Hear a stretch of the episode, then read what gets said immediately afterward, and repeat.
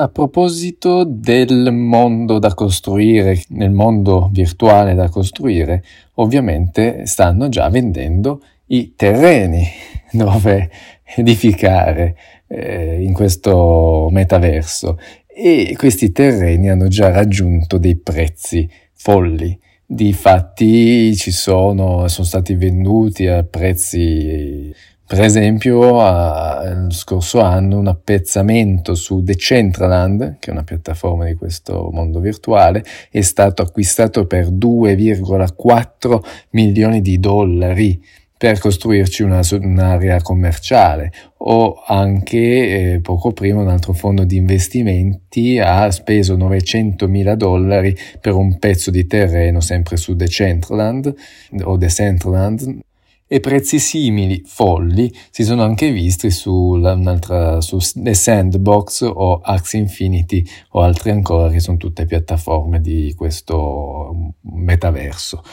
E, e quindi investiamo in terreni virtuali? Boh, potrebbe essere un'idea, non sono qui per essere consulente finanziario di nessuno e non consiglio a nessuno di, di azzardare degli investimenti eh, che sono appunto ancora molto rischiosi. Però ecco, pensate di essere a, a New York, a Manhattan, ed è tutto ancora campagna e acquistare un appezzamento di terreno sarei ben contento di comprare adesso a 1 per rivendere fra 5 o 10 anni a 10, a 20, a 50. Non lo sapremo, non lo sappiamo ancora, bisognerà capire un po' come funziona, però è interessante che ci sono delle compagnie che adesso vanno ad acquistare a questi prezzi folli. È anche vero che questo mondo delle criptovalute c'è una speculazione enorme, però è comunque una notizia interessante che ci sono dei prezzi incredibili e stanno crescendo con rapidità anche proprio perché questi terreni sono limitati. Per esempio su Decentraland eh, esistono 90.000 pezzi di terra da 15 metri quadrati virtuali. Anche è simpatico leggere insomma, questi articoli un po' così strani. E quindi vale la pena scommettere su questa forma di investimento non non lo sappiamo, so soltanto, e vi lo riferisco, che insomma ci sono queste società che fanno questi investimenti importanti.